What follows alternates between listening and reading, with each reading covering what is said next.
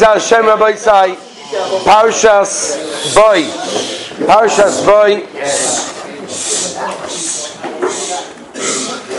We have this week, we have this week the Gewaldige Makkah amongst the others that are mentioned in this week's Parsha of the Makkah of Choshech, the Makkah of darkness, where, as Chazal explained to us in a very clear way, the Mitzrim had complete darkness, whereas the Yidden had light, they were able to see wherever they were. It was a tremendous nace. It was a, just imagine being there and just witnessing it with your own eyes. That as a Yid, you walk around and wherever you walk, it's illuminated, it's light, it's clear, it's bright. And there's people over there, Mitzrim, who, who literally cannot see anything. It's actually an amazing, amazing thing. And the way that the Torah describes this Makkah, I just want to mention Uh, a Yisoid based on this Pasuk in Perik Yud Pasuk Chav Gimel. Leiro ish es ochiv. No one saw his brother. That's the way that the Torah describes the Makkah of Choshech. Leiro ish es ochiv. Nobody saw his brother. V'leikomu ish b'tachtov shloishes yomim. L'chol b'nei Yisrael haya'or b'moish v'yisam. So very clear that for the Mitzrim, one did not see the other. The person didn't see his own brother, he didn't see his friend. Which is obviously a very traumatic experience. It's obviously very devastating. It's obviously very difficult. And Chazal, the way they explain this Makkah is that during the first three days, they were simply unable to see each other. That was the first three days, which, of course, very, very difficult not to be able to see. Very painful experience. And then, as Chazal explained to us, for the next three days, it got much worse. How did it get worse than darkness? How, how can darkness get worse? The answer is, say Chazal, very simple. Torah has a whole mahalach on this also, that it became tangible. Almost as though you could feel and slice the actual darkness. It was so penetrating that they were frozen in their places. They weren't able to react. They weren't able to talk to anyone. Of course, not see anyone. They weren't able to interact with anyone. It was completely by yourself, complete darkness, complete frozen by yourself. That's basically what the Torah is telling us. ish es Nobody moved, nobody went anywhere, nobody interacted or talked to anybody else. Devastating. Now, what's interesting to note is if you think about the Makkahs, it starts off very light, it starts, you know, affecting the water and the things around them, and eventually the animals, and it gets even worse, it affects them themselves with everything that went on with their skin. But it gets worse and worse. You would have expected the Makkah of Choshech, the second to last Makkah, to be so devastating that it, it just, you know, it takes all the other ones and puts it in their pocket. But it doesn't seem to be that way. What is so bad? You go to the other Makkahs, it's whoa! All their property, all their fields, all their produce, everything they owned, everything they had, gone! Nothing left. That's devastating. That's so difficult. People die throughout the other Makkahs also. Midrashim go full of how many people died from the Makkah of how many people died from all the other Makkahs. And if it, okay, so it was dark. So they had to sit there alone. That might be a very big yeshiva brocha's paradise, just to just relax. Be by yourself, nobody bothering you, no roommates making a noise. This is Gavalvik. What's so bad about the Makkah of Choshech? That it seems to be the second to last, almost the climax of all of the Makkahs. What is so bad about the Makkah of Choshech? So Reb Yudalevich brings the famous Maggid of Yerushalayim. He brings a beautiful story to explain what this is. And through this story, it demonstrates such a, such a powerful yisoid that we have to implement in our lives. Reb Shabtai Yudalevitz Zatzal tells the following Maisa, and he says about himself, it was always known that the Magidim used to go from town to town, from city to city, even off the beaten path. And they would cry Machazik Yidden. And they would give them chizik and they would give them musa. And hopefully it would affect them and it would do tremendous things for the community that they were talking to. So B'Shalsei talks about one particular community he went to completely in the middle of nowhere, isolated, no real shaykhs to Yiddishkeit. These people grew up basically Amaratzin, they had no idea about anything. And the Maggid gets there, and you can imagine the image of such a Yid, such a tzaddik, the whole town pours in, and he gets up to speak, and he says, Rabbi Isai, and he paints the picture of Gan Eden, explaining what Gan Eden is if a person does the mitzvahs, if a person keeps the Torah, ah, what he's going to get, the Shechina, Olam Haba. It's amazing. And then he paints the picture of Gehenna and how bad it looks for a person that does Averas, for a person that doesn't keep the Torah, doesn't do the mitzvahs. It's terrible. And he's trying to arouse them to do tshuva, to arouse them to have a greater connection with the Rabbi Shalom. And one guy, in the middle of the shmuz, puts up his hand, says, Rabbi, I would like to go to Gehenna, please. And everybody's, the rabbi's like, sorry, could you please explain? I would very much like to go to Gehenna. He said, because what you're telling me, in Gan Eden, the big tzaddikim are sitting and learning Torah with the Rabbeinu Shalom. He said, listen, in all honesty, it's really not my speed. I, have nothing to do with that. All my friends are complete Amaratzim.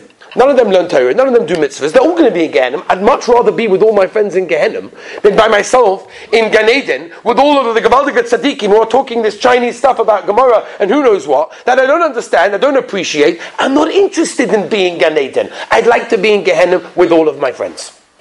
So the Maggid turns to him and he says, My dear friend, let me tell you something. You are making a tremendous mistake. And that is if you think that in Gehenna you're going to be with all your mates with all of your friends, with all the people that you associated yourself in this world, you're making a mistake because Gehenna is totally isolated. It's by yourself, there's nobody there. You're just going to have to live with the, with the reality that you wasted your life, that you did nothing, that you didn't build a connection to Rabban Shem, you didn't do the mitzvahs, you didn't keep the Torah. That's devastating. In Gan Eden, there are tzaddikim who are understanding what they did in this world. And if you're part of that, that means that you can understand them, that means you can re- react with them, you can be together with them. You can't imagine what that is. Gehenna is by yourself. Explains Reb Shabsai Yudalevich. What was the devastation of Makas Choshech? You know what it was? The devastation was that in all of the other Makas that we had up until now, it was devastating. Their property, their animals, their houses, their own bodies were being attacked. But there was a difference. They were able to talk to their friends. They were able to talk to others. They were able to relate their pain and other people accept their pain. They were able to talk it over. When you can talk it over to somebody else, that changes the whole picture. Came along Makas Choshech, and all of a sudden they were totally alone. They had nothing by themselves, no one to talk to no one to react to anything that they said. Do you know what devastation that was and how difficult that is? That's how devastating the Makkah of Choshech was. Complete isolation, completely by yourself. Chazal tell us, Mishnah Perkiyavas and Parakalaf Mishnah Vov, the Yavitz and others explain the importance of a person having a friend. The Heilige Baal Shem Tov brings down that when a person has a friend, it's someone to talk to. It's someone to discuss things with. It's someone to associate with. It can save somebody's life, says the Baal Shem Tov. That's why you'll do anything or spend money, because you need a friend. You need people. You need people to discuss things with. You need people who are friendly with you. And the same thing goes the other way around. Other people also need you as a friend. I want to tell you, as I mentioned, it's going to be a short share. Just end off with one last Gavaldiga Maisa.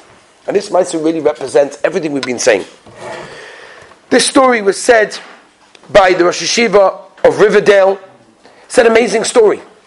He said over the following that there was a head counselor of a camp, and the head counselor of the camp, at the first day of camp before the kids arrived, called all the staff together, and he said, Rabbi Isai, you know, when the kids come on that bus, and then they come off into camp. You've always got that group of kids that are going to high five each other, and this one's going to hug, and this one's going to be smiling and laughing, and they're going to be in groups of friends. And it's going to be great, it's going to be fun, it's going to be bubbly, it's going to be energetic.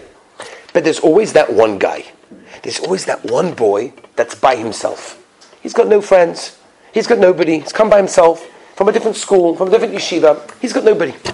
And he thinks to himself, why did I bother coming to camp? I'm totally alone.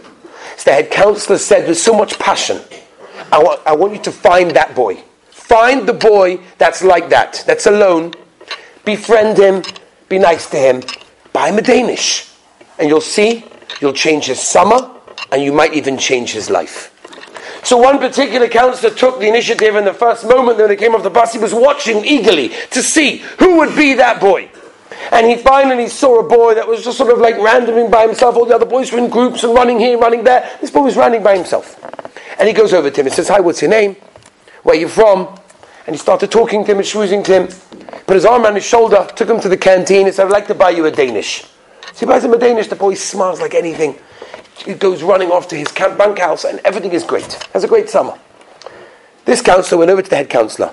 And he said, You know, I remember your speech at the beginning of camp. This was the end of camp. And he said, What was it that caused you to say that? You know, you talked with so much passion. You were so into that idea. What a great idea. And I did it. I did it. And it changed this boy's summer. No question about it.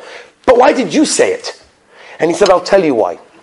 Because 30 years ago, when I was in camp, I was that boy. I was the boy that was alone and by himself.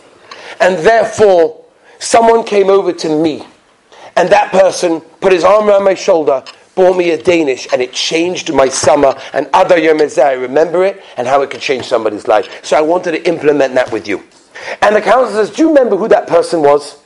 So he says, Yeah, I thought for a few minutes. And he says, I do remember. It was a guy called Eisenman. He says, Oh, Eisenman. Okay. He looked him up. He called him up. He said, Mr. Eisenman, Rabbi Eisenman, whatever he was, I want to tell you something. What you did was unbelievable.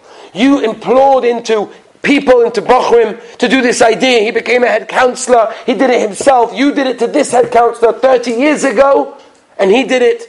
He told us, and I did it to somebody else. But can I ask you a question? Why did you do it? And he said, I'll tell you why I did it. Very simple.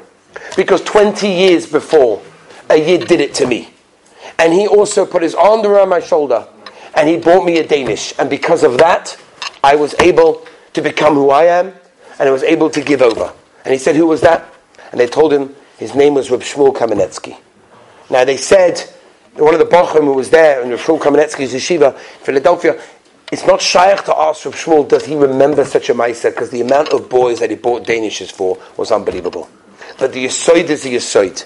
And that is what you can do to somebody else by befriending someone else, by helping someone else, by stopping them from being lonely, can change their entire life. That's the Yisoid of this week's Parsha. That's what we see from Makas Choshe Shkoyach.